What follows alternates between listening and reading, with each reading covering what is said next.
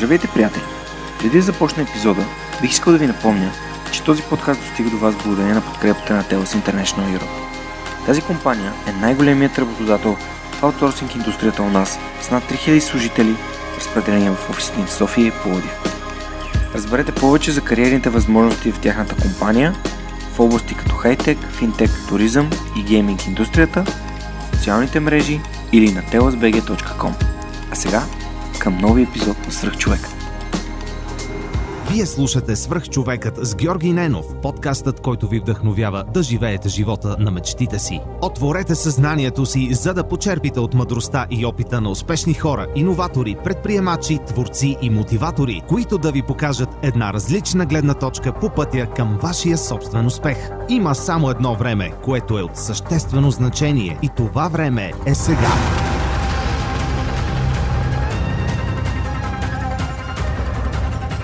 Здравейте, вие слушате Свърх човека с Георги Ненов. Днес имам удоволствието да ви представя Иван Цитаскалов, Operations Director в TELUS International Europe. Здрасти, много ти благодаря, че прие поканата да участваш в Свърх човека. Здравей, а за мен беше повечето удоволствие да приемам. А, моля те, разкажи с някои думи за, за себе си, кой си ти, с какво се занимаваш, какво, какви хобита имаш, какви интереси, взето хората да придобият малко представа. Ами, както а, споменахме вече, оперативен директор съм в а, нашата компания а, и моята задача тук е да създавам атмосфера и условия за всички останали в а, моя екип да си вършат а, качествено работата, да няма пречки пред тях, ако има такива, аз да им помогна да ги избегнем. С колко, с колко хора отговаряш, с колко души? Ами, тъй като е доста динамично, точно бройка не мога да ти дам в момента, но е около 1500 човека. Отговаряш за 1500 човека? Да. Вау.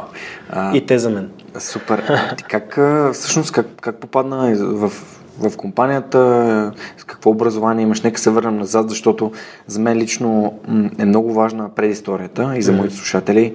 А, какво образование избра да учиш? Следвал ли си? А как попадна в, в, в такъв тип организации, защото доколкото разбрах предварителния ни разговор, ти си бил в друга голяма организация, а после си дошъл тук.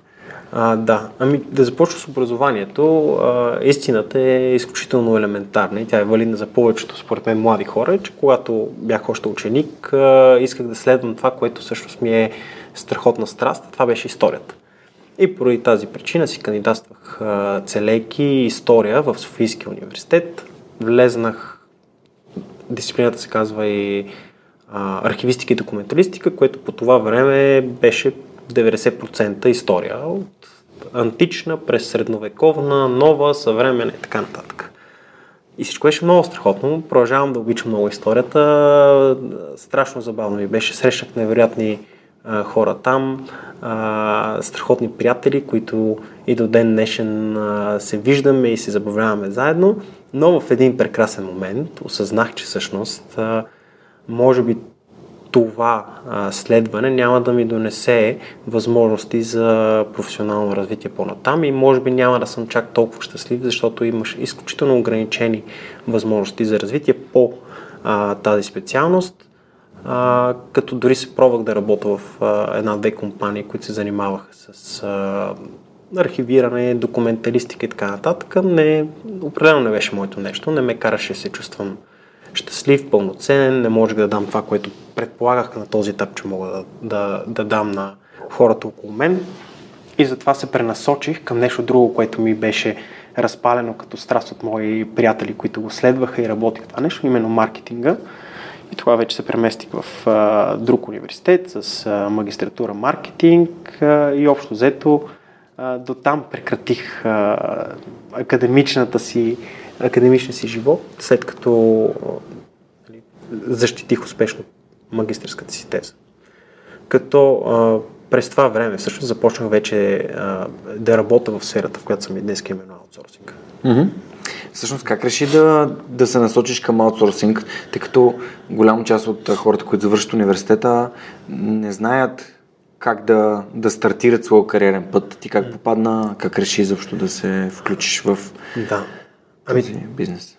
Това беше още 2007. Първо не беше толкова развита в България, съответно нямаше такъв сериозен хайп около тази а, индустрия и тази сфера и общо взето, както и предишните неща, които споделих, бях изключително повлиян от мои а, приятели, още от ученическите години, които вече работиха вътре. Ме, ми препоръчаха една компания, в която за този момент от живота ми, условия и а, атмосфера, култура дори вътре в компания бях нещо непознато за мен, в положителен смисъл. Бях много впечатлен и с охота, с а, неохота така постепенно започнах да навлизам все повече и повече в а, тази сфера, като тогава бях изключително насочен в техническата част, т.е. бях а, техническа поддръжка, поддръжка на най-различни продукти, Windows, след това сървъри и така нататък. Това беше началото, вече преди 12, скоро 13 години. Някога замисля ли си се защо не, не работиш нещо свързано с маркетинг? Аз си давам сметка, че маркетинг е доста психология и това много ми харесва, тъй като аз съм много такъв а, човек, който обича да общува. И аз пък много съжалявам, че едно време не съм е приели маркетинг да уча, защото виждам, че това е нещо, което ми е един вид, носи ми удоволствие, удовлетворение да го правя. Ами силно с началото имаше едно нетърпение, нещата, които изучаваме в университета, които си дискутираме с колегите на място, което слушам от други колеги вече, които се занимаваха активно с а, маркетинг, тъй като по време на магистратурата имаш всъщност хора, които вече са в а, тази сфера и го работят. Имало е такива моменти на трепети, но в крайна сметка това, което съм учил тогава и което съм дискутирал като визия, може да се пренесе общо взето в а, начина по който работиш във всяка една компания. Тоест, кои са важните неща за твоите клиенти, в случая мой екип, а, защо те трябва да ги получат, какво ще им донесе позитивно, какви ще са предизвикателствата и така нататък. Това всъщност реално ежедневно го използвам в а, живота си до днешен. Супер. Добре, нека се върнем на, на, нали, на първите стъпки в кариерата. Ти реши, че това място, на което си планал е страхотно и започна да, да работиш в него. А, колко време отнема за човек да от първите стъпки в компанията до това да започне да, да се развива, да, да взима нови позиции, нови отговорности? Ами, това е строго индивидуално и, и, и бих казал, че освен на, на самата конъюнктура около тебе, т.е. дали се развива компанията, дали mm. идват нови проекти, бизнеси и така нататък, зависи изключително от тебе от а, изключително млада възраст, под млада визирам 20-22-3 години, а, винаги съм смятал, че твоето развитие като човек, но и в а, кариерата и в професионалния ти а, живот зависи от теб. Тоест, ти какво искаш да правиш, къде искаш да, а, да продължиш своя път, а, какви умения искаш да развиваш и съответно какво искаш да дадеш на компанията обратно. Тоест, има, има хора, които успявайки да намерят своята ниша и да правят това, което са изключително добри. Например, те са страхотни коучове, искат да се насочат в коучинг или са страхотни а, трейнери, могат да преподават много добре и искат да станат learning специалисти, например. А, за някой се развива за по-малко от година дори. Започват, има в а, различни стажански програми, развиваш определени умения и започваш да го правиш. На мен лично а, първо започнах да се развивам изключително в техническата част, т.е. Да, да подобрявам уменията си за това как се съпортват а, на по-голямо, на по-широко ниво сървъри, а, цели организации, инфраструктури и така нататък. Така че задълбах малко в техническата част, което ме уведе в а, следващата нали, компания, която бях, където вече имах а, невероятната възможност да науча страшно много неща. А, да се науча на, да конфигурирам и да изграждам цели системи, клауд системи за mm. наши клиенти и така нататък, да им поддържам сървърите и общо взето научавах най-новите технологии а, благодарение на точно на развитите learning системи, които бяха в тази компания. След това вече, ако говорим за leadership path, това се получи на по-късен етап. А, и отнела също време грубо бих казал, че ако искаш наистина една стабил, стабилно да се развиваш, без да прескачаш на нива, които ти не нямаш подготвени умения за тях, може би 4-5 години, mm-hmm. а, би трябвало да положиш усилия, за да придобиеш знанията и уменията да вършиш това, което искаш. Ако мога да обобщя, ти първо каза да поемеш личната отговорност да. за нещата, които а, искаш, да, искаш да вършиш и тези, които зависят от теб всъщност, и после да потърсиш това, което ти е интересно. Един вид да комбинираш да. двете. Точно така. За мен е изключително важно да отидеш при своя пряк ръководител и да му кажеш, хей, а, много искам да се занимавам с а, а, обучение на хора, ето такива умения имам аз, това искам да правя, дай да седнем заедно, да, да, да видим какви възможности има за мен, може да ми помогнеш, може да ме научиш нещо ти или да ме пренасочиш към някой друг и съответно да ми дадеш възможност да, да практикувам тия умения, дори, дори ако няма, а, как да кажа, такава финансова изгода за тебе, нали, уменията са всъщност това, което стават с тебе за цял живот и Точно това, които са с много по-голяма ценност от моменталния а, финансов стимул, който би получил. Напълно съм съгласен с теб. Аз за да допълня, защото аз постъпих по сходен начин, една година след като бях поступил в Овскан за техник, реших, че е време да отида при моят прак ръководител и да му кажа, а, че искам да правя и други неща. Тоест, искам, казах му, искам да раста а, хоризонтално, т.е. да научавам повече от това, което правим, а не вертикално. Т.е. нямам никакви амбиции, стремежи да се качвам нагоре. Искам просто да разбера повече за целият процес, за да може, когато има едно по-голямо око над нещата, които правим, съответно аз съм по-ценен и по- по-добър специалист. И той ми каза, ти си първи човек, който идва директно ми го казва в прав текст което мен ме очуди, но очевидно и не само аз разсъждавам така и бих препоръчал на хората, които дори не знаят какво им е интересно в работата им, а, просто да отидат и да говорят с шеф, защото той винаги ще им даде гледна точка. Ако е адекватен, разбира се, човек има изключение. Да. Но когато отидеш и кажеш, хей, ам, имам нужда да ми кажеш нещата, в които не съм добър и мога да подобря, но и в кои виждаш, че наистина се справям добре и, и мога да, така, да, да доразвия, така че да, а, да, да правя нещата, които хем съм добър, хем обичам да правя. Да, втората част от това, което каза, няма как повече да акцентирам върху това нещо. В крайна сметка, ако ти си щастлив от това, което правиш и, и се чувстваш пълноценен, а, виждаш своя дан към а, дали ще е организацията, така, дали ще е в семейство, дали ще е в някакво обществено а, мини общество, което, което има. А, без това щастие ти няма да бъдеш продуктивен, няма да искаш да правиш повече, няма да искаш да се развиваш и всичко ще бъде общо взето от пейчек до пейчек. Да, е, заплата до е- заплата. Което малко или много е не е непременно най-лошо нещо на света, но е до някаква степен загуба на време за теб самия. Да. Разбирам те напълно. А, нека се върнем малко за... Защото някак загаднахме ролята на, на твой лидер, на човек, който води екипа ти като ментор. т.е. като човек, който ти дава инструменти, както ти каза, курсове, възможности да преподаваш, да се учиш на технически умения.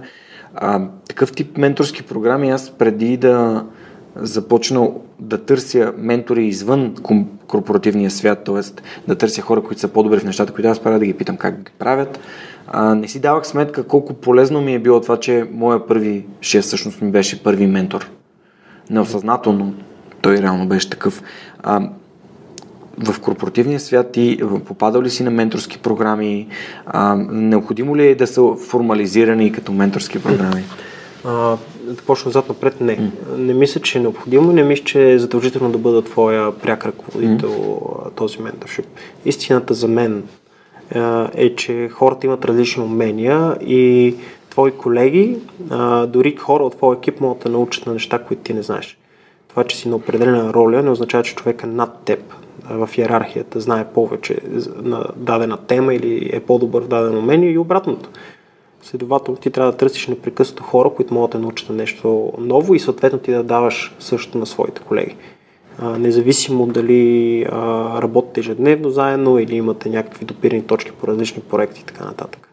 А, за мен е доста старомодно да се мисли, че а, всъщност човека а, на дадена роля в организацията а, автоматично означава, че той има по-добри умения от хората до него, под него или над него. Всичко това е индивидуално, човек трябва да се възползва от силните си страни, да ги дарява на другите и съответно да търси начин как да усъвършенства неща, които не е толкова добър, посрещам помощта на останалите. От гледна точка на, на формализирани менторшип програми, да, имал, имал съм до сега, имал съм и обучителни програми, които не са задължително менторшип, тип, които са били изключително полезни и аз също като те съм страшно благодарен, че съм попаднал в такива организации, които инвестират в а, развитието на хората и на тяхните професионални умения, а не търсят само нали, аутпута, който те дават а, и резултата, който постигат. Аз също съм склонен да, да инвестира в тях, независимо дали това означава, че може би след две години този човек ще тръгне, ще отиде да да работи в друга компания. Mm-hmm. И само исках да те върна на, на историята, защото ми стана така говориш по много даден начин за компаниите, в които си работил.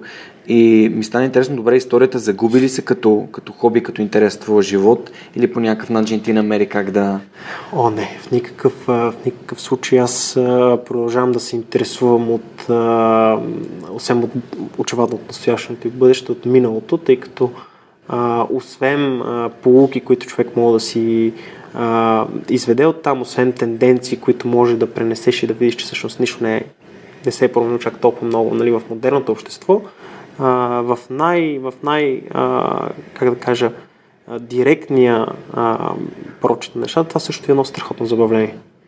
А, да четеш история малко или много, като да четеш а, книги, да четеш а, а, художествени истории. Много често дори нещата, които се случвали в истинския живот са а, по-многопластови, да кажем от една холивудска продукция или от, а, дори от една страхотна и прекрасна книга, която някой издава и е художествена измислица. Може ли да, като сме заговорили за книги, може да препоръчаш исторически книги или нещо, което ти обичаш да четеш или някоя книга, която ти е дала такъв тип усещане, което ти пресъздаде току-що? За история специално не знам дали бих препоръчал а, непременно. По-скоро бих казал, ако ви е интересен античния свят, потърсете а, такива книги. Ако ви е интересно средновековието, потърсете отново такива, като не, да не се спират хора само на български автори, тъй като очевидно винаги а, има някаква пристрастност и винаги има интерпретация, интерпретация нали, от една страна към друга. А, много са, безкрайно много. И в момента има и организации, които про, а, промотират а, всъщност историята и българската, и средновековна, и балканска история. А, нали, да не споменавам а, различни компании, но си Ако си заслужават, дори... може да ги споменеш. Ами, те са една-две, така че хората да. без проблем. Да най- най-интересното там е, че в момента те подхождат един, а, имат един такъв подход, който страшно много ми харесва на мен, тъй като мисля, че е, по този начин стига до много по-широка аудитория, ми създават дори а, бордови игри, където хората могат да играят и да учат историята заедно с децата си, а, различни а, игри с карти и всякакви различни методи да можеш да предадеш всъщност този това съдържание, на това, което се е случило преди, полуките и така нататък, на много по-забавен и интересен вариант, където няколко човека заедно да го изпитвате, а не всеки да си чете затворен а, книжката. Аз в момента а, чета една от книгите, които чета в момента, да, точно си отворих а, Goodreads, за да не, да не спомена грешно заглавие. Само една секунда. А, чета Непобедимата непобедимата конница, първа конна дивизия в битката за Добруджа на Стоян а. Тачев. Това е книга на българска история, която... Също казаците. Да, Лазар, Лазар ми подари, Лазар от Лифтолифт, моят партньор в а, Лифтолифт и а, първи гост на, на Свръхчовекът. Доста е интересна тази история и аз веднага мога да направя препратка, че а, в аудиокнигата Забравените истории на България 7 урока за лидерство на Ивайло Кунев – която хората могат да слушат в Storytel. А, там една от Даже две от историите са свързани с тази битка. Едната е за генерал Стефан Тошев, който реално е а, една от фигурите, които изиграват важна роля при, а, в, в тази битка за Добруджа. И понеже съм споменал Storytel, да ви напомня, че това приложение, което може да ви дава възможност да слушате аудиокниги, както забравените истории, така и други книги на български автори, mm. за разлика от другите приложения, които имат само чисто на английски заглавия. А, и с 30-дневен а, тестов период, ако последвате Story, Storytel BG на коен черта Superhuman, можете да се регистрирате, да послушате. Ако не ви харесва, да прекратите членството си. Но ви препоръчвам да изслушате 7-те забравени истории, 7-те истории за лидерство, забравените истории на България, защото а, това е книга, която всеки път, като я слушам, всеки път ме насълзяват историите, които Иво Кунев е събрал вътре. Или пък някои книги за бизнес или нещо друго, което ви ги интересува. Така че а, може да намерите линка и в инфото към епизода. Ти слушаш ли аудиокниги, Иванец? А, аудиокниги не, не. А, ако Предимно да четеш. Съм... Да, обичам да чета, но тук трябва да отворя едни много широки скоби. Докато преди хващах една книга и четях от корица до корица и исках да се потопя в цялата история. В днешно време се опитвам да направя нещо друго, именно отварям си библиотеката, виждам примерно цар Калян, изключително актуално за мен, тъкта и сина ми се каза Калян, и казвам, айде тати, ела сега да прочетеме, ето за това нещо. И си четем заедно историки, стигаш от а, глава първа до глава втора, след това мога да вземеш друга за Кан Крум, да прочетеш за нея, след това за Васил Левски и така нататък. Mm. Малко както може би в по-модерно време четем а, различни блогове или хората четат различни блогове или статии и следят а, на база на интересите. Сега искам да разбера за микробиологията и отваряш еди коя си статия четеш за микробиологията. По същия начин аз в днешно време използвам книгите и, и понякога чета 3-4 книги едновременно. Не толкова, а, как да кажа, последователно, както преди години съм ги чел, но пък за сметка на това използвам времето, което отделям на книги за точно това, което ми е интересно в момента. Изглежда, така го разказваш, едно наистина се наслаждаваш на, на това, което правиш, четейки. Избираш си някакъв момент и си го четеш него и така си го да, съпреживяваш. Както казах, най-директното, най-директното от, от четенето на книги, в крайна сметка и това е удоволствието също, което изпитваш и е този вид ентертеймент, който получаваш от книгата. Да. Съгла... Напълно съм съгласен. А, понеже в Седемте истории има историята на Кантеревел. Mm. И тя, тя ми е любимата. Тя е втората история в цялата книга. И има неща, които аз не знаех и които не си спомням някой някога да ни е разказвал по история за тях. А, но все пак това е нали, интерпретация на Иво Кунев спрямо историческите факти и извличайки уроците за лидерство. А, как един владетел се е потопил на това да изучи а, силните и слабите страни на своя противник, за да може да го победи а, по някакъв начин, а, спирайки похода към Европа на, на арабите. Това е много, много интересна история. Надявам се, ако сте слушали, да, да споделите в коментар към епизода или просто някъде да напишете личното си мнение за, за нея. Мен, мен просто ме насъдява тази история. На теб също ти препоръчвам книгата, но тя е само аудио. Тоест можеш да си я вземеш за в колата на диск или в сторите да си я слушаш. А, гаранти... Ще го обмисля. Да, money back гаранти за тази книга. Ако си я купите и не ви хареса, а, изпратете ми обратно, ще ви, ще ви върна парите. Супер, ами аз мисля, че в, особено ако говорим по-тясно за средновековие, там можем да видим страшно много а, моменти, а, които може да са ни полезни в а, днешно време. Именно а, какво е актуално в днешно време, всички говорят за diversity, за мултокултури и така нататък. Ами нещо, което то е било налично и средновековието, може да прочетем за това как Кан Крум се е справил с него, как Борис се е справил, защо са правили очевадни неща. Не толкова очевадни тогава, mm. на този момент неща, но в контекста на днешното общество е изключително очевадно защо го правиш.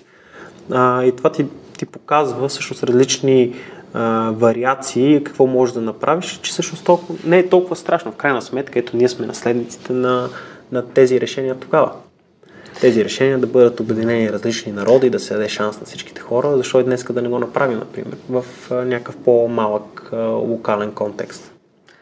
Разбирам, че не, въпросът ми дали си оставил историята, очевидно получи много интересен отговор. Успяхме не, така да задълбаем. Никога. Страхотно много е важно човек наистина да, да си прави нещата, които носят удоволствие и удовлетворение.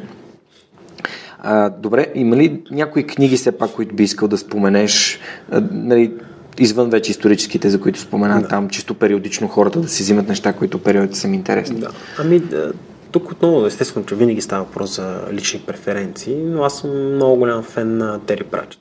Така че Добре. от тази поредица от света затиска, предимно от, а, а, от този свят, а, всичко е интересно. Всичките персонажи, от стражите, през вещиците, през а, а, хората от университета, преподавателите, сега последната, която чете е точно за невиждани академици. Така на български ги чета, така че да... Unseen да, Academicals. Да, не съм, въобще си нямам идея как на английски се Да, на английски Unseen Academicals. Да. Така че а, със сигурност, ако търсите а, малко фентази, много хумор, а, интересни развръзки, а, любопитни на моменти, дори таки малко тип трилър а, истории вътре в книги, тази поредица ще ви даде всичко това и е по един феноменален начин написана. А книги за маркетинг и за бизнес? За книги за маркетинг за бизнес има страшно много. Сега, например, има една Traction, която също е много как да си се движи, как да си организираш бизнес около него. Тя е много интересна. Те са общо взето са на световно ниво тези автори, така че с един бърз Google всичките могат да се намерят. Както казах а, преди това, лично убеждение е, че относно лидершип, умение лидерството в, по начина по който в днешно време го, го разбираме, всъщност можем да извлечеме от страшно много различни източници. Дали ще са от личните истории на хора, които са постигнали нещо в своята област, дали ще са от, отново да се върна историческите книги, какво са постигнали хората преди нас, защо и как, и през такива книги също, които нали, ти дават малко по-практически съвети какво да направиш, как да сметнеш, примерно, резултати от различни действия, дали са успешни или не. А, но със сигурност, а, със сигурност има достатъчно много, които малко или, малко или повече, дори бих казал, се препокриват една с друга. Супер. Добре, по принцип книгите са много съществена част от разговора в свръхчовекът, защото така даваме възможност на нашите слушатели да разберат, да научат за не някоя книга, която би им звучала интересна. Ето сега днес спомена, ти спомена Attraction, преди малко даде доста интересни насоки към историческите книги. Аз а, никога не съм имал такава страст към историята. Моят, моят предмет беше географията. Пропуснал си? Да, но, но давам на това, че има много интерпретация, пък аз обичам повече факту. Поне в училище обичах много повече фактологията и а, неща, които са... Велико Търново си е там, където е Велико Търново. да, не може да има много интерпретации. Не може, да. То си е било там, още като е паднала трета, втората, втората българска държава, там 1396 година. Третата още не е паднала. Третата още не е паднала, надявам се. да, щех да... Наскоро имах едно видео, записвах с Никола Илчев и обяснявах му как имаш 3 часа безплатен запис в SoundCloud за подкаста, разказвах и му казвам, записваш 10 епизода по 30 минути, 300 минути. И съм такъв, ама как 300 минути се вместват в 3 часа? И докато, докато аз опитвам да мисля, той почва да ми говори, аз тотално блокирам. Но беше много забавно, бях го споделил във Фейсбук наскоро. Добре, нека да, не, нека да преминем и към, към следващия етап от а, живота и всъщност а, как се озова, как се озова в Телас? Ами това е за мен е една интересна лична история. Всъщност озвах се по едновременно случайен и не толкова случайен, както се оказа след това а, начин. Именно докато бях се още, се занимавах с а, споменатите клауд системи и така нататък в а, предишната ми компания, а, бях потърсен от а, лидерски екип на Телас. Тогава беше популярен като Call Point New Europe Power by Telas с а, задачата и предизвикателството пред мене да поема а, един новосформиращ се екип, всъщност да го сформирам, който е изцяло свързан с а, IT поддръжка и с Helpdesk, нещо, което като а, knowledge, като умение имах аз и съответно да го пренеса в а, Телас като организация тук в България. За мен това беше едно много съдбоносно решение. Истината е, че имах страшно много козове в ръката. Именно познах доста хора в компанията на този етап, които вече работят тук и те всички ми обясниха колко прекрасно място за развитие, с какви хора ще работя. Реално част от хората вече ги познавах, така че не беше чак толкова рисковано решение, а, но беше имаше тази тръпка, тъй като до тогава не бях ръководил а, екипи, не ги бях създавал от самото начало и така нататък. Така че това предизвикателство много ми хареса и скочих с двата крака и 6 години и половина по-късно още съм тук. Да. И всъщност ти започна си с колко голям екип? Екипа беше доста малък. Още си спомням, че всъщност първият ми работен ден на мен ми беше в Англия, за да осъществяваме така наречен knowledge transfer, именно да можем да прегледаме какви са моментните процеси, как могат да се подобрят, как да се пренесат в, обратно в България и да интервюрам хората и да преценя кои хора са най-подходящи за този екип. Екипа беше 6 човека заедно с мен. И сега с 1500. Да, сега с 1500, но в друга сфера. Да. Сега са в сферата на, на гейминга. Добре, как направи трансфер от IT към гейминг? Ами аз много обичам игри. не, само, не само IT и книги, а те, те между другото са много свързани. Историите, които получаваш от книгите, могат да ги получиш от филми, може да ги получиш от игри, където с страхотната привилегия, че може да участваш ти, да ги променяш, да ги погледаш от различни агли и така нататък. Така че когато дойде възможността и моя а, прекрасен ръководител дойде и ми каза, искаш ли а, още едно предизвикателство, именно а, тази нова компания, която прави страхотни игри и ние трябва да ги поддържаме, за мен беше изключително лесно решение да кажа да, веднага, тъй като поредния, поредната, как да кажа, а, поредния повод да мога да играя игри вкъщи да казвам на семейството си, това е по работа, така че, нали, няма нужда да ми се карат. Да, мечтая си да се логна в World of Warcraft и да каже аз малко ще поработя. Еми, общо взето това се получи. Да. А, и, и, аз това непрекъснато го споменавам mm. навсякъде, но това ми беше едно от първите неща, които след това отидох как на баща ми. Аз казах ли ти, че като бях дете, това си изкарвам един ден прехраната.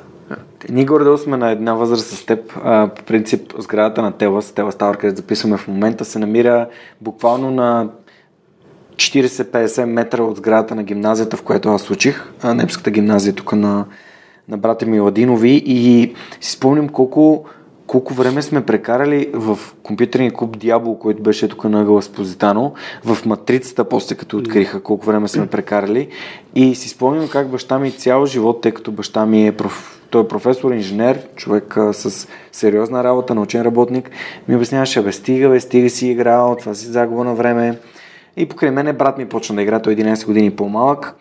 И аз така и, може би, докато аз бях на 17, 18, 20 години гейминга не беше толкова развит. Нямаше възможност да изкарваш пари, докато да. цъкаш StarCraft или Quake или CS.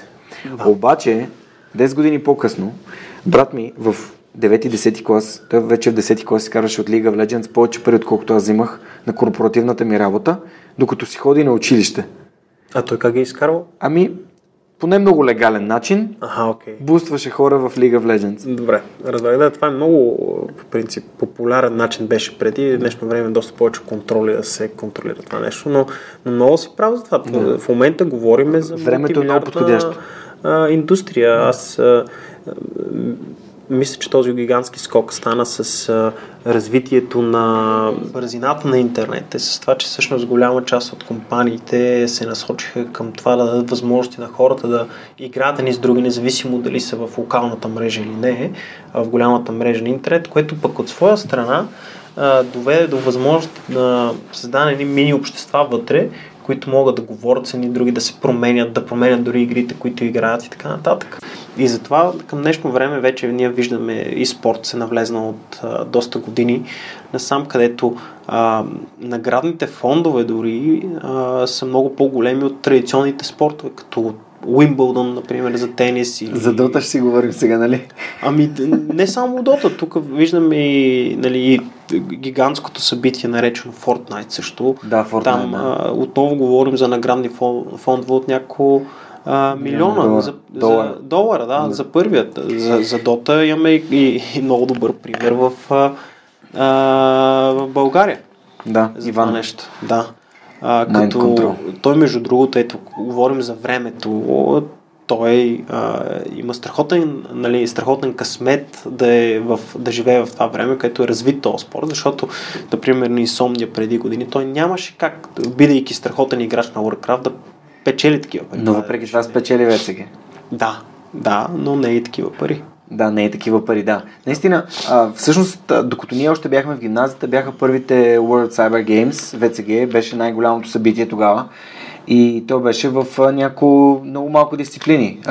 Counter-Strike, StarCraft, последствие Warcraft. Да. Uh, и разбира се, имаше и за FIFA, но в много по-малък мащаб. Сега в момента, това, което Иван казва, за да, за да бъда малко по-конкретен, наградният фонд на The International с 2019 година което е един вид световното първенство по Дота, което игра за отбори от петима души. А, два отбора играят помежду си, т.е. общо 10 души. Наградният фонд беше 35 милиона долара, от които те взеха, победителите бяха OG, а, взеха 20 няколко милиона долара, което като ги разделиш на петимата играчи, които нали, те не делят точно така наградния фонд, но хипотетично като да. го разделиш, излезе повече от парите, които Тайгър Вудс спечелил от там някакъв турнир, Джокович спечелил от Уимбълдън и така нататък и така точно, нататък. Точно така е, да.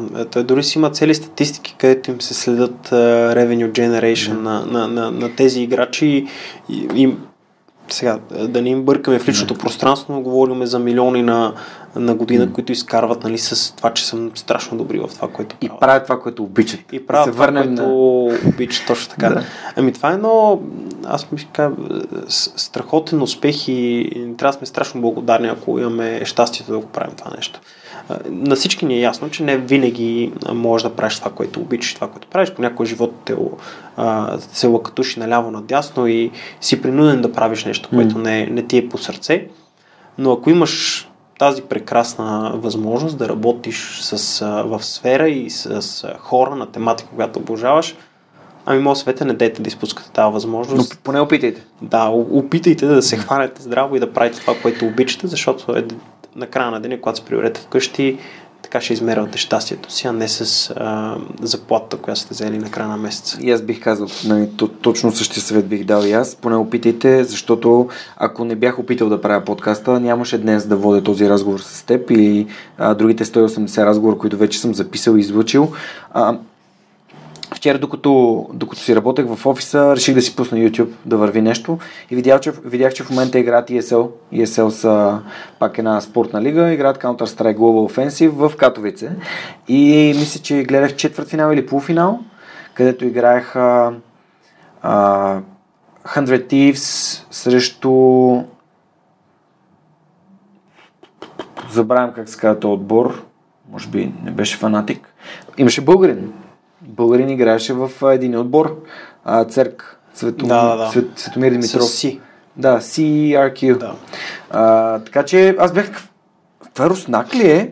И след това влязах в, в защото геймерите си имат Википедия за Да, тях, да. а, което се казва Ликипедия. и влизаш и виждаш, примерно, Иван от а, Team Liquid сега от момента, да. той не е Liquid, а се... А, как им се кажеш? Хем, хем ги фолвам в Twitter да следя какво, какво се случва. Те доста, доста добре играят, преди играеше в Team Liquid. А, ни, ни, ни, ни, както и да е. Аз си забравих. Нещо мозъка ми спира напоследък.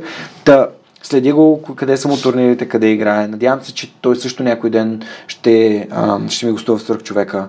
Имаме си в League of Legends. Да. Хилисанг. Хилисанг също играе в Фанатик. Фанатик са супер известен отбор.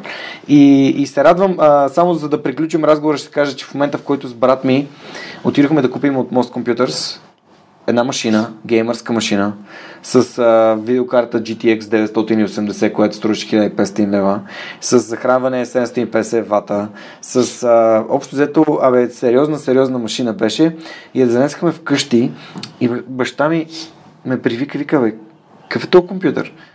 И аз казах, на брат ми е. Ама той откъде има толкова пари? И аз викам, е, те не са много пари, към 3500 лева. са». И Ама той откъде има толкова пари? И аз викам, ими от компютърните игри. От тогава насетне, нито един път не съм чул. Не, това е било преди, може би, брат ми е на 23 в момента, било преди 7-8 години. От тогава никога не го чух повече да каже, не си губете времето с компютърни игри. Мисля, той просто видя, нещо щупи призмата, и нещо щупи неговата гледна точка и това беше резултат. Конкретен резултат. Ами, това между другото, сега първо няма да остава толкова лесно да избягаш от тази тема. От една страна, а, първо, ето точно това, което разказа като история е показателно за страшно много неща. От една страна, а, 3500 лева не са малка сума и не всеки може да даде толкова за един гейминг компютър. Много лесно може да си обясним, защото толкова набира и мобайл гейминга популярност. Много по-лесно е да достъпиш до 10 милиона играчи по света, които вече така иначе имат телефон, имат таблет, имат тези устройства, които използваме за като някакво естествено продължение на ръцете си, а, отколкото да отиде и да даде 3500 лева, за да си купи една машина и да може да използва само когато си вкъщи и когато няма когато, какво друго да прави.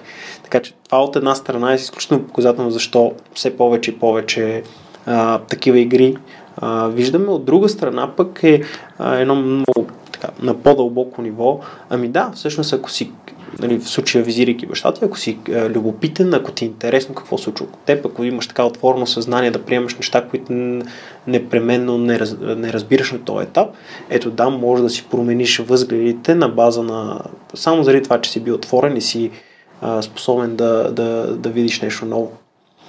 Така че тази история беше много приятна и много хубава. Благодаря ти, че сподели. Да, ами това е, за мен е важно хората да знаят, че тези неща, за които аз говоря, те наистина се случили в моя живот и как, как те ме карат да разсъждавам върху конкретните ситуации и проблеми. Но тук едно от нещата, които искам аз да задълбавам, е, че нали, освен ранта, че бъд, смисъл, компютърните игри са бъдещите спортове, електронни, те наистина скат електронни спортове, да. защото реално изискват умения. Не е само седиш си и си цъкаш на безмислено на, на компютъра или на телефона. А, вие всъщност в тела си екипите, които ти, а, с които се грижиш, може би по-добре грижиш и водиш, а, отколкото нали, управляваш и си директор на. No. а, всъщност се грижите за, именно за гейминг, гейминг yeah. проекти. А, тъй като част от хората може би биха искали да разберат как могат да станат, как могат да работят това, да занимават с игри а, и такъв тип неща. Може да споделиш някои неща, за, свързани с конкретиката на работата. Да. Ами, а, изключително интересна работа и а, аз най-голямото преимущество е, че наистина може да намериш място, където да правиш това, което обичаш и същото време да работиш. А, не, границата за преминаване не е толкова висока, поради просто причина, че има игри от А до Я, което означава, че за някои от тях да, ти трябва да си запознат с игрите, трябва да си хардкор, така наречените хардкор геймари и може би ако ти за първи път в живота си си се докосваш от тази индустрия, за първи път живота си играеш активно игри, може би няма да е най-подходящото място тебе, но сметка на това пък има други, където са много по-casual гейминг, много по-лесни да навлезнеш в тематиката а, и биха били а, много положителни за теб. Аз имам, между другото, в, в тия 6 години, които съм тук в Телас, имам доста такива примери от хора, които са започвали при нас без абсолютно никакъв опит в в това да играят игри, да съпортват а, такива продукти, да обслужват такива продукти. А, и за една година станаха, може би, в така, не всички от тях, но голяма част от тях бяха в топ чартовете на България на, на едни от най-известните игри от типа на Clash of Clans, Clash Royale и така нататък. Така че а, изключително приятно е да мога да правиш това, което обичаш и да, и да си сред хора, които правят също нещо. Но ако трябва да се върнем за други умения, които трябва да притежаваш, трябва да погледнем нали, нещата в глобалния контекст, а именно а, тези игри са популярни, защото си играят от много хора. Те си играят от много хора, защото си играят по целия свят. За да можем да помагаме на тези хора от другата страна, които имат някакъв проблем, а, ние трябва да говорим на техния език.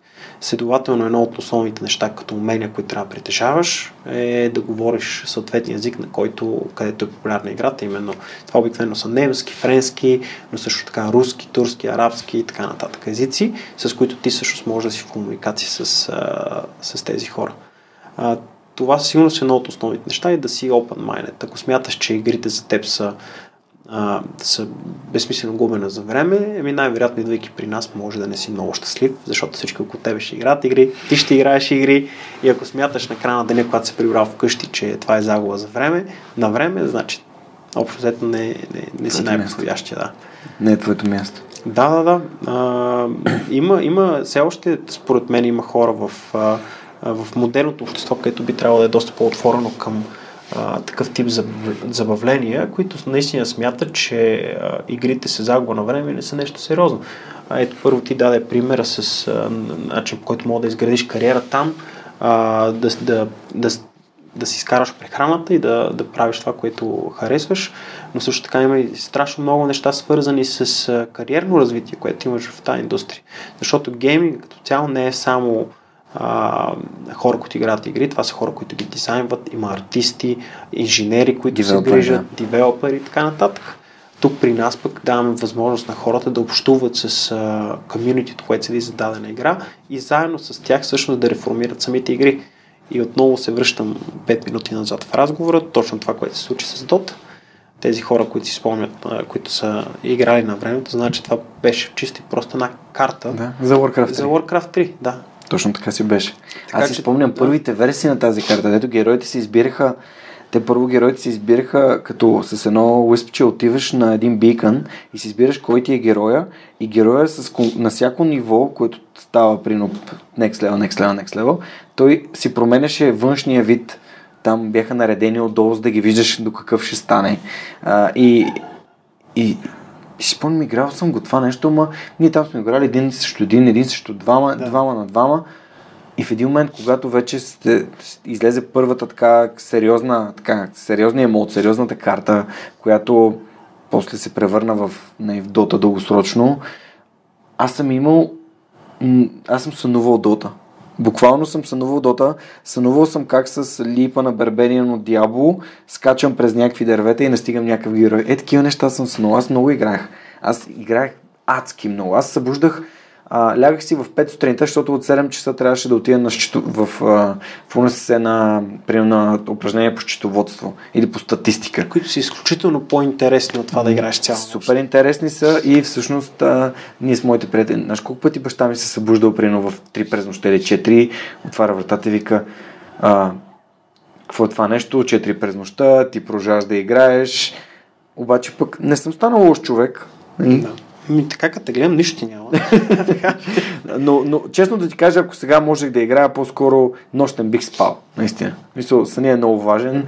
А, доста подценяваме важността на съня, но е много готино, че готино е, че при вас няма нощни смени. Смисъл, наистина цяла нощ. Да. А, ами, това Защото е... съм работил нощни смени и това е нещо наистина тегаво. Аз познавам хора, които предпочитат, ако трябва да съм честен. Чисто биологически а... не е добре за тялото ти, не че да, аз също съм карал нощни смени. Не, определено не ми се отрази добре, ако за един месец без да сменяш режим на хранене или време, което отделяш на спорт, отслабнеш 10 кг, обикновено не е добър сигнал. А, но да, нямаме, нямаме нощни смени. А, това се дължи както на, на нашето желание да създадем атмосфера, която хората са щастливи на работа, mm. така и на нашите клиенти, които искат същото. Mm. А, клиентите, които имаме и нашите партньори, защото те са ни наистина партньори в това, в отношение на, на, на работата, а не са само някои, които ти задават задачи и ти трябва да ги гониш.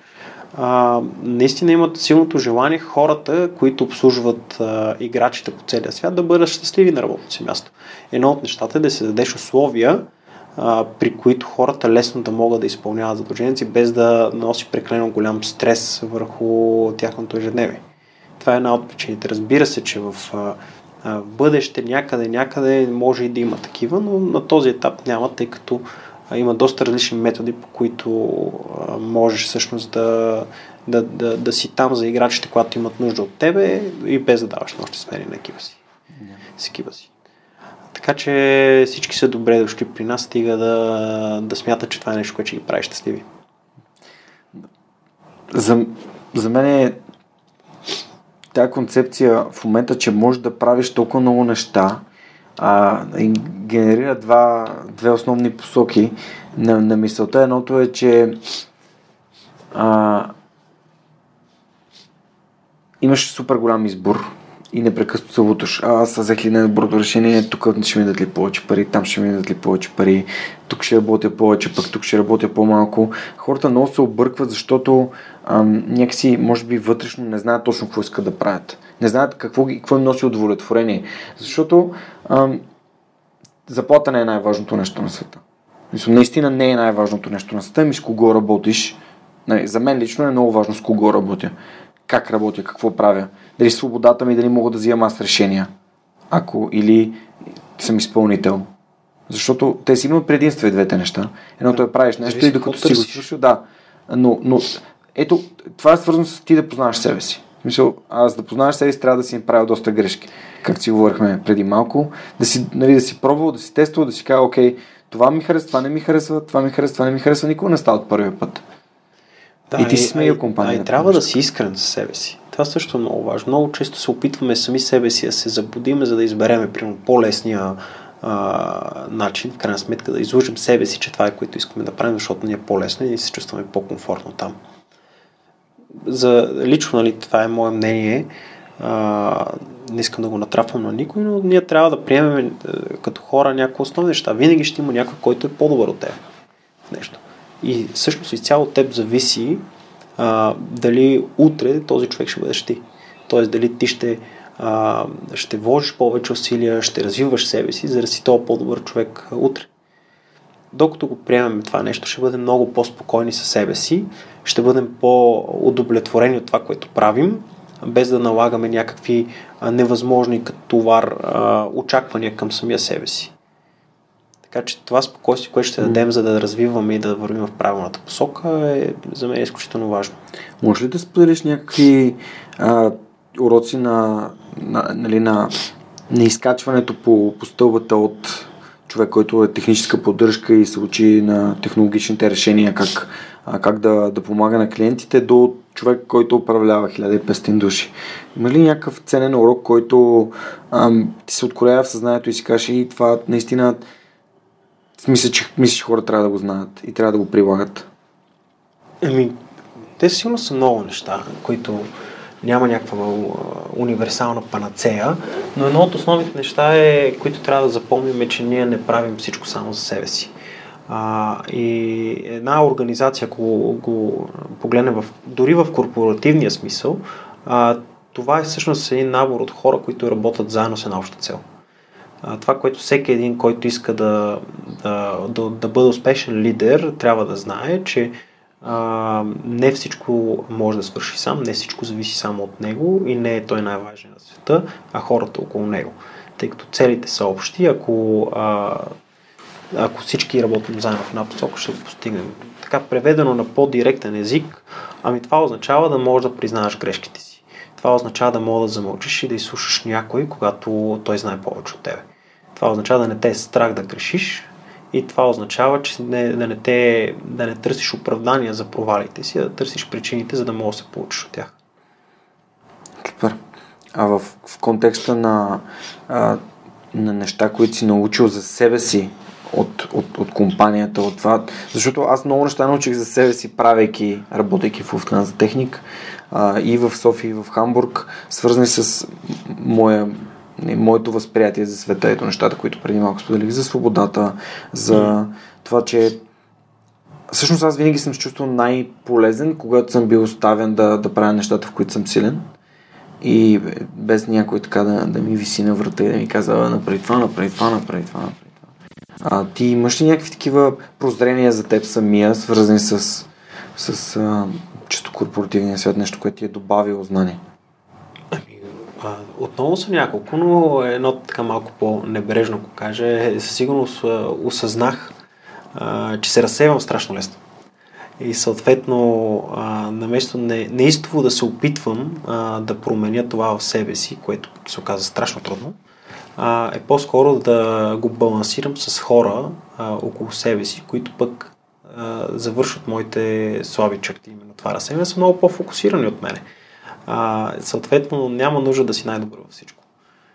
Трябва да си, а, това го разбрах за себе си, защото преди винаги съм гонил да бъда като дете, винаги съм се старал да бъда най-добър в това, най-добър в това, да гоня успех след успех и така нататък, което е страшно натоварено върху себе си.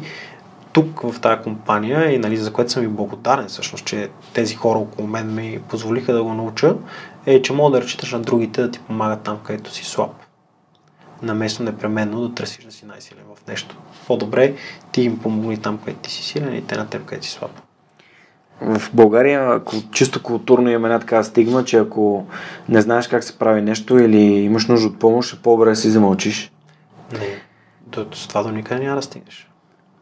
До никъде няма да стигнеш. А, а, още повече, ако извинявай, ако те прекъсах, но а, просто това а, мисля, че на всеки трябва да му стане ясно, че един екип е екип не защото а, само защото работят на едно място заедно, е един екип е екип само ако си а, имат доверие един на друг. Тогава вече мога да се разкриеш пред тях, тогава можеш да, а, да покажеш слабите си страни, без да се преценяваш, че някой се възползва от това нещо. Трябва да си имате доверие.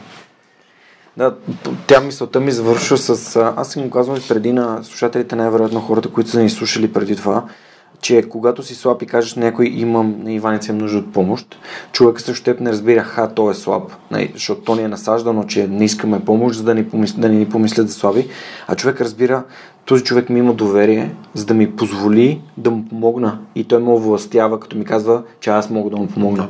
Тоест, един вид ние, а, ние сме силни, а, казвайки на другия, че имаме нужда, и, но така правим и него силен. И да. това, това се връща към нас, когато да, когато ние имаме нужда да помогнем, т.е. някой има нужда ние да му помогнем, трябва да си дадем сметка ние как се чувстваме, когато някой дойде при нас. Да. И си казваме, Ей, той ми вярва, той наистина вярва, че аз мога да му помогна. Нали, ако намеренията са чисти и в контекста на работата и на, на справянето с задачи и някакви проблеми и предизвикателства, а, обикновено това, което ти каза е така. Например, аз много обичах да помагам чисто хардуерно на, на колегите, които просто не се оправяха с принтерите в офиса. Но за мен това беше някакво. Аз не мисля, че има компания, която се оправя с принтерите в офиса. Аз бях вътрешното ни IT, без, без да взимам допълнително заплащане. Всички ми казват, абе, Жорка, нещо принтерът тук не работи. Но чакай, няма проблем. Аз просто а, за какво трябва да викам IT да го чакаме половин ден и този човек да не може да работи, ако аз мога да оправя този проблем. А, така че, ако можем наистина да, да помогнем, винаги, винаги е по-добре да помогнем и да поискаме помощ. Така че 100% да. съм съгласен с теб. Да, и, и да добавя към това, за всичко много, много точно го каза. Само искам да добавя едно нещо. Реално, когато един човек застане пред тебе и, и ти поиска помощ за нещо, което не може да се справи сам, а, това е един брилянтен сигнал, че този човек е осъзнат със себе си и е осъзнат с това къде са му силните и слабите страни. И това е едно прекрасно начало да започне да работи заедно, защото да не му помогнеш, ако той има нужда да развие дадено умение. И ти го имаш, разбира се. Но помогнеш ли да го пренасочиш към някой, окей, той е страшно добър в това да оправя принтерите, нали, и той ще мога да ти помогне. Аз нали, най-много да, да пъкна хартията от грешната дупка или там където се слага. И до ден днешен не съм много сигурен. Добре. А, тъй като обичам да задавам въпроси през призмата на времето, тебе такива и доста историята, има ли нещо, което би променил спрямо а, твой корпоративен път до тук? Нещо, което би си спестил или би си добавил? Доста така дълбокомислен въпрос. Надявам се отговора ми да е поне толкова наполовина дълбокомислен, но разбира се, че човек би променил а, неща в това, което прави. А, със сигурност бих започнал да разчитам повече на, на екипа си и да им давам повече а, така, както ти го каза, увластяване, да могат да взимат сами решения, много на по-ранен етап, отколкото го направих, може би. А, до един момент доста целях да държа под контрол нещата, за да съм а, спокоен, нали, правя знак с за кавички, а, тъй като вие не може да видите, да съм спокоен, а, че те ще се случат по начин, по който правя. Това е изключително грешно, тъй като не помага за абсолютно никой. Ако искаш да бъдеш а, и екипът ти да бъде успешен, то тогава всеки трябва да дава своя дан и в никакъв случай не трябва да разчита на един човек. А, да не говорим, нали, че това по някакъв начин може би е забавил тяхното собствено развитие в а, организацията, тъй като аз не съм на време решил да направя тази стъпка. Това със сигурност би го променил, а, но, но може би това е основното. Сигурно си има други много неща, mm. но сега не мога да си дам всички тайни, тъй като най-вероятно колегите ще слушат също. Но готино е, когато човек си дава сметка, че а, не е била една така най-добрата версия на себе си преди, напротив, с течение на времето е ставала една все по-добра версия на себе си. Дори Лазар още в първия си епизод, като го питах какво би направил там, ако се види на 18 години, и той каза, бих си ударил един голям задвратник. А Боян Бакърджиев от Spark, а, пиар менеджер им за България, каза същото, вика такива простоти съм правил. А, но това, което ти ми каза, Иваница, е свързано с един човек, който безкрайно уважавам, каза се Алекс Попов, сайт лидера на Uber Engineering за, за София, за България. А, Алекс Попов е в нашия разговор с него си говорихме за servant leadership, за това, че лидера трябва да е не да е слуга, но да е в услуга на другите. А, и да не е команден контрол, т.е. да не е този стария тип, ти ще правиш това, аз съм шефа и така нататък. А, именно заради нещата, които разказахме току-що. За да може хората да се чувстват прогресиращи, част от нещо, да имат принадлежност, да имат удоволствие, удовлетворение от нещата, които правят, а не просто. Да, аз определено смятам, че трябва пионки. да баланс и спрямо ситуацията. Истината може да бъде много а, елементарна, ако си я признаваме пред себе си, пред останалите. Ако не си добър нещо, ми по-добре пък да изслушаш ти какво има другите. Кажа ти обратното. Ако те виждаш, че твоите хора или а, са по-добри от теб в нещо, ще види го те да го, mm. да го лидват, ти се учи от тях. Така че в а, всеки един момент за мен добрият лидер трябва да носи различни шапки. Понякога може би трябва да е малко по-директив, ако екипа му е нещо ново за това нещо, в друг случай трябва просто да ги слуша. В крайна сметка, нали, за това се наемат хора в една организация, за да казват какво се случва, а не да, да бъдат почтенски кутии на някой друг. Mm. Да, а, в, а, мисля, че беше 4 часовата работна седмица, Тим Ферис беше споменал. А, никой, никой няма да ви запомни на този свят, като много бързо отговаряше на имейлите и беше много добър в Excel. Но по-скоро в отношенията между, между самите хора. Да. Със сигурност, въпреки че пък има и една друга приказка, че по този начин се открива кой е, дори ако не си, а, това с имейлите, което каза много интересно, че дори да не знаеш а, в една група от хора кой е лидера, а, много бързо мога да разбереш, ако им проследиш имейл кореспонденцията именно на този човек, на който всички отговарят веднага. Този обикновено лидер на групата, така че да. а, по това могат да те разпознаят, да те запомнят, съмнявам се, но да те разпознават най-малко. Да, а, друг, друг такъв, а, друга шега, свързана с то не е шега, то е нещо доста ценно, е, а, което, което аз научих, може би го научих след като прочетох влиянието на Челдини, беше така наречената групова безотговорност когато изпращаш един имейл до някакъв брой хора от две нагоре, избери си от две нагоре всяко число, а, им казваш, здравейте колеги, трябва да се свърши това, това, това и, и това е. Груповата безотговорност е когато много хора получат един същия имейл си мислят, че някой друг ще го свърши. Да. А, така че... Никога не се е случва тук. Нали?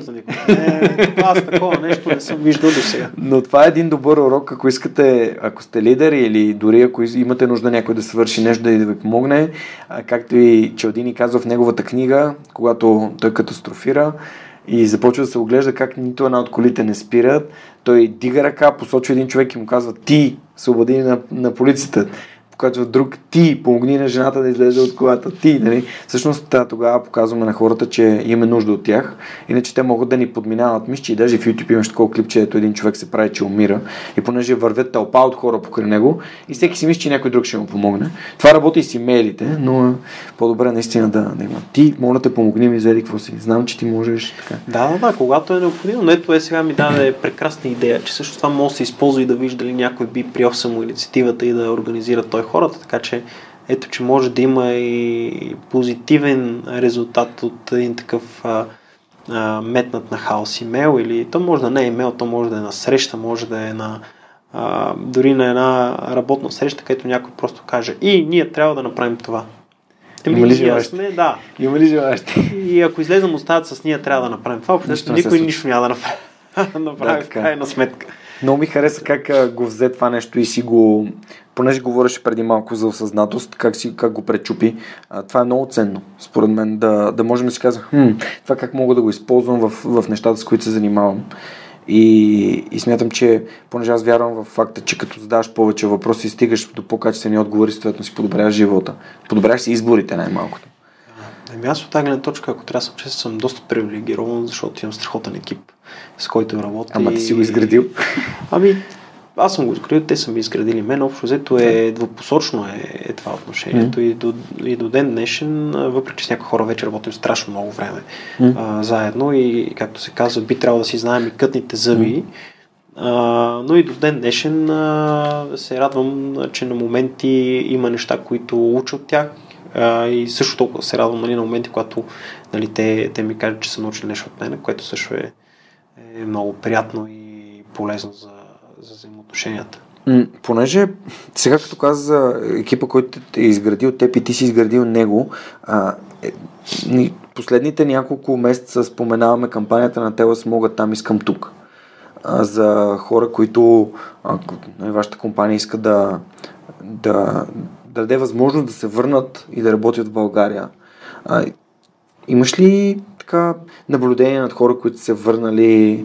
Имаш ли хора в екипите си, които, които или които познаваш, които са избрали да, да се върнат? Да, има, има доста, такива, доста такива хора от тази кампания, които не са само в, в нашия екип, но и в други екипи. Имам и колеги, които са на така наречените пиери към а, други организации, които се върнали по същия начин. Ами той е доста, а, доста така дълбок а, така и широк въпрос, ако трябва да го кажа по този начин. За мен а, това е една прекрасна възможност да се даде на хората първо като, а, като сигнал, че в България се случват а, някакви позитивни неща, не, а не само да се фокусираме върху негативните. А, и второ, хората каквото и да си казваме, много голяма част от хората, които са а, отишли в чужбина да следват, а, а, да работят. А, не е задължително това да е било първият избор, а може би не са имали условията в България да го направят това нещо. Така че това е една прекрасна възможност за тях да се върнат там, където искат да бъдат и където може би си тежат мястото.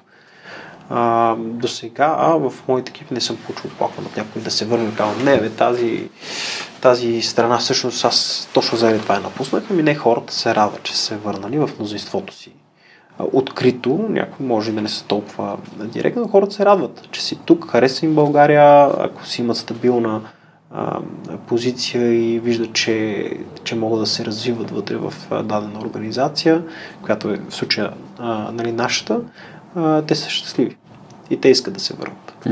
Вие, да, понеже заговорихме за мултикултуризма преди малко, а, знам, че имате хора от, от други националности дори в екипите си което е да. много яко. Има дължи хора, доколкото знам, които говорят български достатъчно добре. Да, да, да. А, имам от а, всички континенти, може без Антарктика, все още нямаме от там никой, но от всички континенти имам от различни националности, различни религии, различно виждане на света.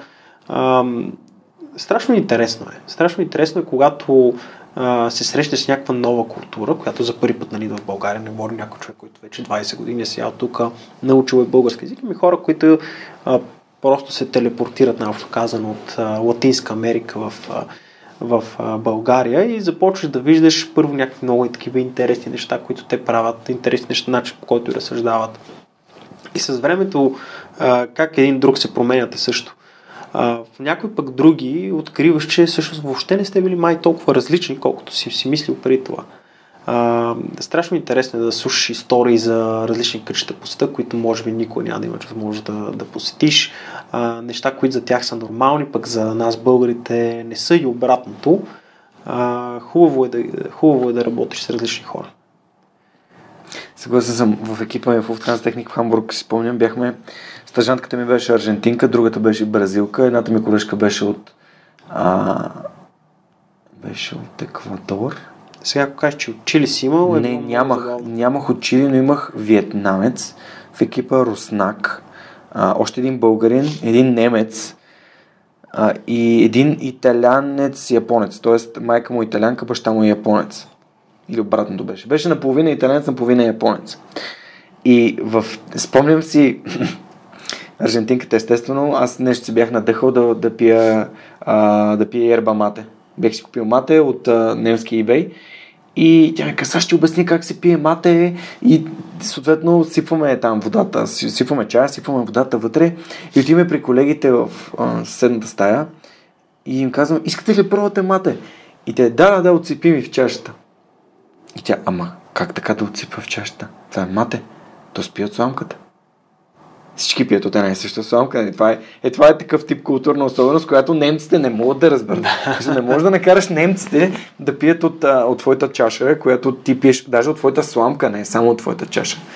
А, но ето такъв тип неща стават много забавни, защото а, нали, мат, пиенето на мате е в, става в кръг, хората си вървят тази калбаска, която кае като кратунка, върви и с сламка, те си пият чайче, всеки долива вода на следващия и така. Много, много яко и... е много интересно. Със сигурно, че бих пробвал да пия от същата сламка с още 20 човека. Еми, различна култура. Да, различна да. култура. Ето, пример. Но ние като бяхме малки и като играхме футбол зад блока. Е, е, това сме го правили, да, със сигурност. Ние пихме от едно пластмасово шия, от което пиеха всички. Да. Аз не съм се разболял, нали? Смисълто това е... Или не сме разбрали, че от това. Да. Но да, това е нещо, което... Това е особеност, наистина културна особеност. Оп. Извинявам се, това е за паркинга ми. Така. А, ти си на, на, на зона съм, да. А, добре, ясна работа. Да. Добре, ами аз тогава отиваме към последния въпрос на епизода, който ам, стана, може би, над час, което е супер, защото така, така леко и толкова приятно си говорим. И, се, и това, ако можеш да се върнеш назад към себе си, с машина на времето, колко назад би се върнал и каква информация би си дал? Ами това е... О, така сега, е, може би ще споделя една теория, която е, ще бъда оплют за нея, а, но не съм сигурен, че бих се върнал и причината да не се върна назад е, че много ме е страх да не загуба нещо, което много оценя в днешно време. Нали, връщайки се назад, не знаеш всъщност какво би могъл да, да загубиш нали, в контекста на толкова генерални промени. А, така за интерес, със сигурност със сигурност бих се върнал назад и да си кажа да бъда по-смел в много неща. Особено в 13-14 години, до към 17-18, всички знаете за какво стана въпрос. Може би бих се посветил нещо, но ако не си имах избора, не бих се върнал назад във времето. Не искам да загубя това, което цена най-много в днешно време. Ти спомена, че имаш син? Да, на. Много яко. Аз нямам, нямам дете, но повярвай ми, голяма част от хората, които, на които задавам този въпрос, казват именно това. Аз нямаше да бъда човек, който съм, нямаше да съм на място, което се намирам. Ако не бях минал м- по пътя, по който съм минал, и аз на 30 години, когато открих подкаста като мое призвание, като нещо, което обичам да правя и го правя с цялото си сърце и цялото си същество, си казах, леле, ако бях чел повече книги в последните 10 години, вместо да цъкам на игри, и да бях спрял да играя в футбол по-рано, вместо да се ядосам за глупости, леле, сигурно ще да съм милиардер или там не знам какво, но истината е, че всяка грешка, всяко стъпване на криво, всеки провал във всяка тъпотия, която съм започвал или, или проверявал или тествал, а ме е изградила и ме, ме е дала и ме е научила и именно затова днес с теб си говорим за в една от най-яките сгради, в които аз съм влизал в центъра на София, в офиси конкретно. А, завиждам за 18 етаж и възможността да, да. тренирате а, с мега яката гледка горе в, а, в вашия фитнес. Но а, ти благодаря много за гостоприемството, за това, че сме тук днес и записваме. Благодаря ти за отделеното време. За студената власт също. Да, за водичката, да, беше много приятно и се надявам, че този епизод е бил интересен на нашите слушатели. А, ако той е бил наистина интересен, моля ви споделете го с вашите приятели. Свърхчовека е именно платформа, която разказва истории като тази на Иваница и а, ви показва, че в България случват хубави смислени неща. А иначе, следващия вторник може да очаквате следващия епизод, както винаги. Благодаря ви, че бяхте с нас и до скоро. Чао! Чао! Този епизод достигна до вас благодарение на усилията на екипа и подкрепата на дарителите на свърхчовекът. Автор и водещ Георги Ненов, аудиообработка Радослав Радоев, креатив Анелия Пейчева, маркетинг Ана Мария Ангелова, консултант Неда Борисова. Както и все по-големия списък с хора, които подкрепят свърхчовека, за което съм им безкрайно благодарен. Георги Малчев, Симона Дакова, Павлина Маринова, Ивайло Кенов, Даниел Гочев, Йордан Димитров, Христо Христов, Теодора Георгиева, Ясен Михайлов, Любомир Киров, Ралица Куманова, Анна Андонова, Емин Мола Ахмед, Ивайло Христов, Атанас Деневски, Марин Митев, Николай Василев, Александър Силгиджиян, Емилиан Николов, Нели Димитрова, Енчо Боев, Андрей Грозданов, Димитър Парушев, Джанер Кафеджи, Маргарита Труанска, Йордан Василев, Райко Гарков, Александър Гейне, Живко Тодоров, Борислав Сандев, Галин Стефанов, Деница Димитрова, Атанас Атанасов, Бисер Вълов, Мария Дилова, Християн Стоилков, Даниел Гошев, Яни Джуров, Богомила Трайкова, Асен Цветков, Яна Петрова, Георги Генов, Юлиана Андреева, Мирослав Желещев, Иван Игнатов, Радислав Данев, Катерина Апостолова, Коста Атанасов, Боряна Георгиева, Надежда Гешева, Ивайло Янков, Ивайло Стефанов, Тодор Петков, Константин Спасов, Невена Пеева Тодорова, Силвина Форнаджиева, Борислав Дончев, Павлина Андонова Иванова, Цвети Тотева, Камен Стойков, Радослав Георгиев, Помен Иванов, Лиляна Берон, Христо Бакалов, Кирил Юнаков, Поменка Матева, Кристиян Михайлов, Ели Спасова, Александър Гиновски, Мирослав Моравски, Николай Маринов, Никола Томов, Георги Орданов, Александър Куманов, Евелина Костадинова, Мирослав Филков, Мартин Ангелов, Даниил Петков, Стани Цветанова, Румен Митев, Нетко Христов, Иван Белчев, Синди Стефанова, Марин Петков и Мартина Георгиева. Хора, благодаря ви. Напомням, че в момента в който станем 100, ще си направим едно огромно парти, за да го отпразнуваме. Всичко най-хубаво за тази седмица и до скоро. Чао!